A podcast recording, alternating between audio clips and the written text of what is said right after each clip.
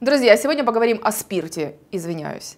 Вернее, о приватизации спиртовой области, потому что если раньше все процессы были теоретическими, то с началом осени этот процесс переходит в практическую стадию реализации. Вопрос очень важный касается каждого, а при реализации тех событий, о которых я расскажу сегодня, пострадают даже не пьющие. Как люди Порошенко, криминал, водочники и соросята зарабатывают на Укрспирте. И кто такой Дмитрий Коротюк? Говорим сегодня в моем новом блоге на Клименко Тайм. Привет, друзья, меня зовут Армина. Поехали!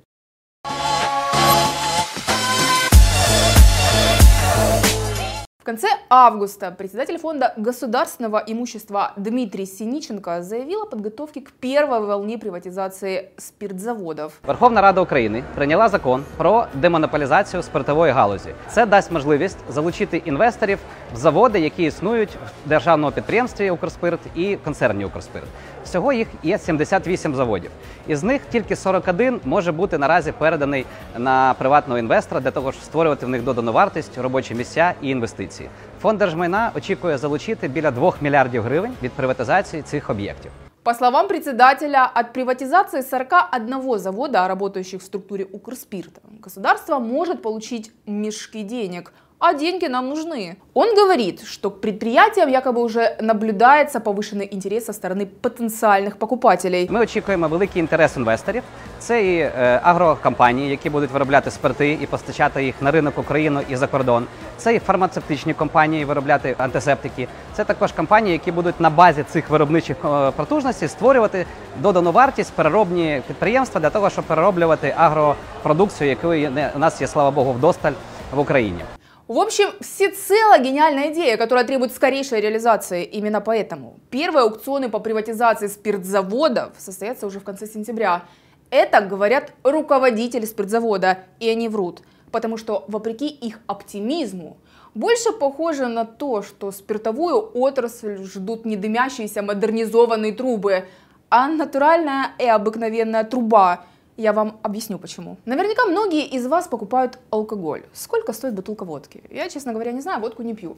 Можете просветить меня в комментариях по этому вопросу. Спирт очень прибыльный бизнес. Стоимость продукции Укрспирта без акциза составляет, вдумайтесь, 37 гривен. А это почти в 5 раз дешевле, чем стоимость с учетом акциза. В июле Укрспирт перестал быть монополистом на рынке и выдал лицензии на производство спирта другим заводам. Тогда глава Укрспирта Блескун говорил, что так работает открытый рынок. Но мы подозреваем, что это больше похоже на работу суперприбыльной схемы многомиллиардного теневого оборота спирта. Но вот смотрите сами. Одним из предприятий, получивших лицензию на производство, стал Зерненский спиртзавод в Ровенской области, который де-факто является банкротом и формально находится в стадии ликвидации. Что вообще происходит на Зерненском спиртзаводе, толком не знает и в самом Укрспирте. Но вот чисто случайно. Чисто по случайному стечению обстоятельств этот спиртзавод ранее возглавлял депутат от «Слуги народа» Сергей Литвиненко – Интересно, правда? Всмотритесь в фотографию. Вот такие ноунеймы зашли от ЗЭ в парламент. Думаю, этот состав Рады начисто отбил желание голосовать за новые лица. Так вот, этот самый Сергей Литвиненко руководил всем этим барахлом вплоть до избрания депутатом, а после получения мандата передал его своему сыну. Судя по декларации, на заводе Литвиненко получал сущие копейки, всего около 250 тысяч гривен за год. Там же трудоустроена его супруга. Она получила вообще чисто символические 29 тысяч гривен. Думаю, костюм на депутате в разы дороже полученной заработной платы. К чему это я?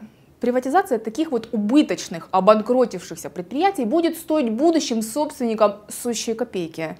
Но их перспективность с учетом наличия лицензии на производство спирта делает эти активы невероятно выгодным вложением. Можно сказать, что эта тема тянет на премию «Стартап десятилетия». А вот покрывает такое формирование теневого спирта на спиртзаводах-банкротах налоговая служба, где есть прекраснейший департамент по контролю за подакцизными товарами, во главе которого находится абсолютно непримечательная, на первый взгляд, фигура – Дмитрий Каратюк. До Майдана Каратюк варил металлические конструкции в Полтаве. Ну, пришел 14 год и принес массу поворотных событий в карьере и жизни Каратюка. Но считается, что своей карьерой Каратюк обязан Игорю Процаю. Который на начало года являлся заместителем генерального директора по экономике и финансам Полтава Теплоэнерго, а также партийным функционером ячейки «Европейская солидарность» в Полтаве. И именно благодаря Процаю комиссия Государственной фискальной службы, рассматривая кандидатуру Кардюка на должность ГФС Полтавской области, просто не нашла ни единственной причины для отказа. Даже тот факт, что в 2013 году единственный кормилец семьи Каратюк не задекларировал вообще никаких доходов. Безусловно, такой аскетизм могли счесть формой добродетели, которой должен обладать каждый украинский фискал. Не заметила комиссия и того, что Каратюк за 2013 год задекларировал автомобиль супруги 2014 года выпуска. В итоге Каратюк аттестацию проходит и очень быстро идет вверх по карьерной лестнице. Начал в 2015 году с должности заместителя начальника Кабелятского отделения налоговой да-да, есть такое. Он к 2019 году дослужился до первого зама Полтавской области. Теперь же Каратюк возглавляет целый департамент по контролю за подакцизными товарами – магия. Кстати, работая фискалом на Полтавщине, Каратюк непосредственно имел точки пересечения с крупным водочным бизнесом. В Кременчуге, где ранее работал Каратюк, расположен ликероводочный завод еще одного крупного игрока водочного бизнеса Украины – компании «Петрус», нашей любимой водочной аферистки Людмилы Русалиной. Я вам внизу в инфобоксе оставлю ссылки на наше расследование по этой принцессе. Там и деньги, и любовь, и страсть, и все это в одном человеке. Обязательно посмотрите. А вообще, разбираясь в хитросплетениях формирующейся схемы теневого спиртового стартапа на базе спиртзаводов, банкротов и под крышей департамента по контролю за подакцизными товарами, мы раскрыли еще одну интересную деталь. Именно с подачи Каратюка формируется системная спецпрограмма по минимизации поступления налогов в государственный бюджет. Это небольшой спойлер – Детально я вам расскажу эту историю в отдельном выпуске. Но уже сейчас, оценивая сложившуюся ситуацию в департаменте по контролю за подакцизными товарами, можно сделать вывод, что европейская солидарность продвигала Каратюка на должность главы данного департамента для организации финансирования своей партии за счет теневых поступлений от спиртовой отрасли и в обход государственного бюджета Украины. Что же касается линии Соросята и Агрария в этой афере, то вспомните безальтернативную концепцию Блескуна, о которой я говорила в самом начале. Сергей Блескун четко ориентируется на общественную компанию «Соросят», представленных в структуре властной вертикали. Кстати, в октябре прошлого года он был назначен советником Тимофея Милованова.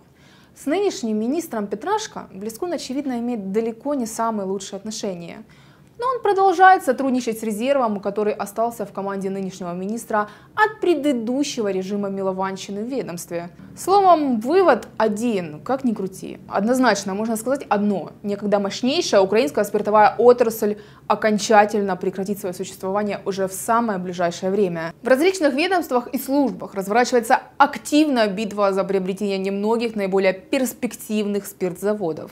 Можно ожидать, что по итогам приватизации и перераспределения рынка в стране останется немногим больше десятка работающих предприятий. Поспешная распродажа госимущества в разгар экономического кризиса превратится в аукцион невиданной щедрости – конкуренция, на которую так уповают в Укрспирте и фонде государственного имущества, может закончиться на уровне договоренностей главных бенефициаров процесса приватизации, которые кулуарно разделяют сферы влияния и деребан спиртзаводов по регионам. Вместо того, чтобы наводить элементарный порядок в отрасли, сохранив монополию государства на производство и обеспечивать миллиардные поступления в госбюджет – Власть в лице Синиченко, Блескуна, Каратюка и же с ними режет и распродает курицу, несущую золотые яйца. Не исключено, что совсем скоро за спиртовую отрасль мы все с вами выпьем, не чокаясь. Не забывайте подписываться на канал, чтобы узнать еще больше правды. С вами была Армина.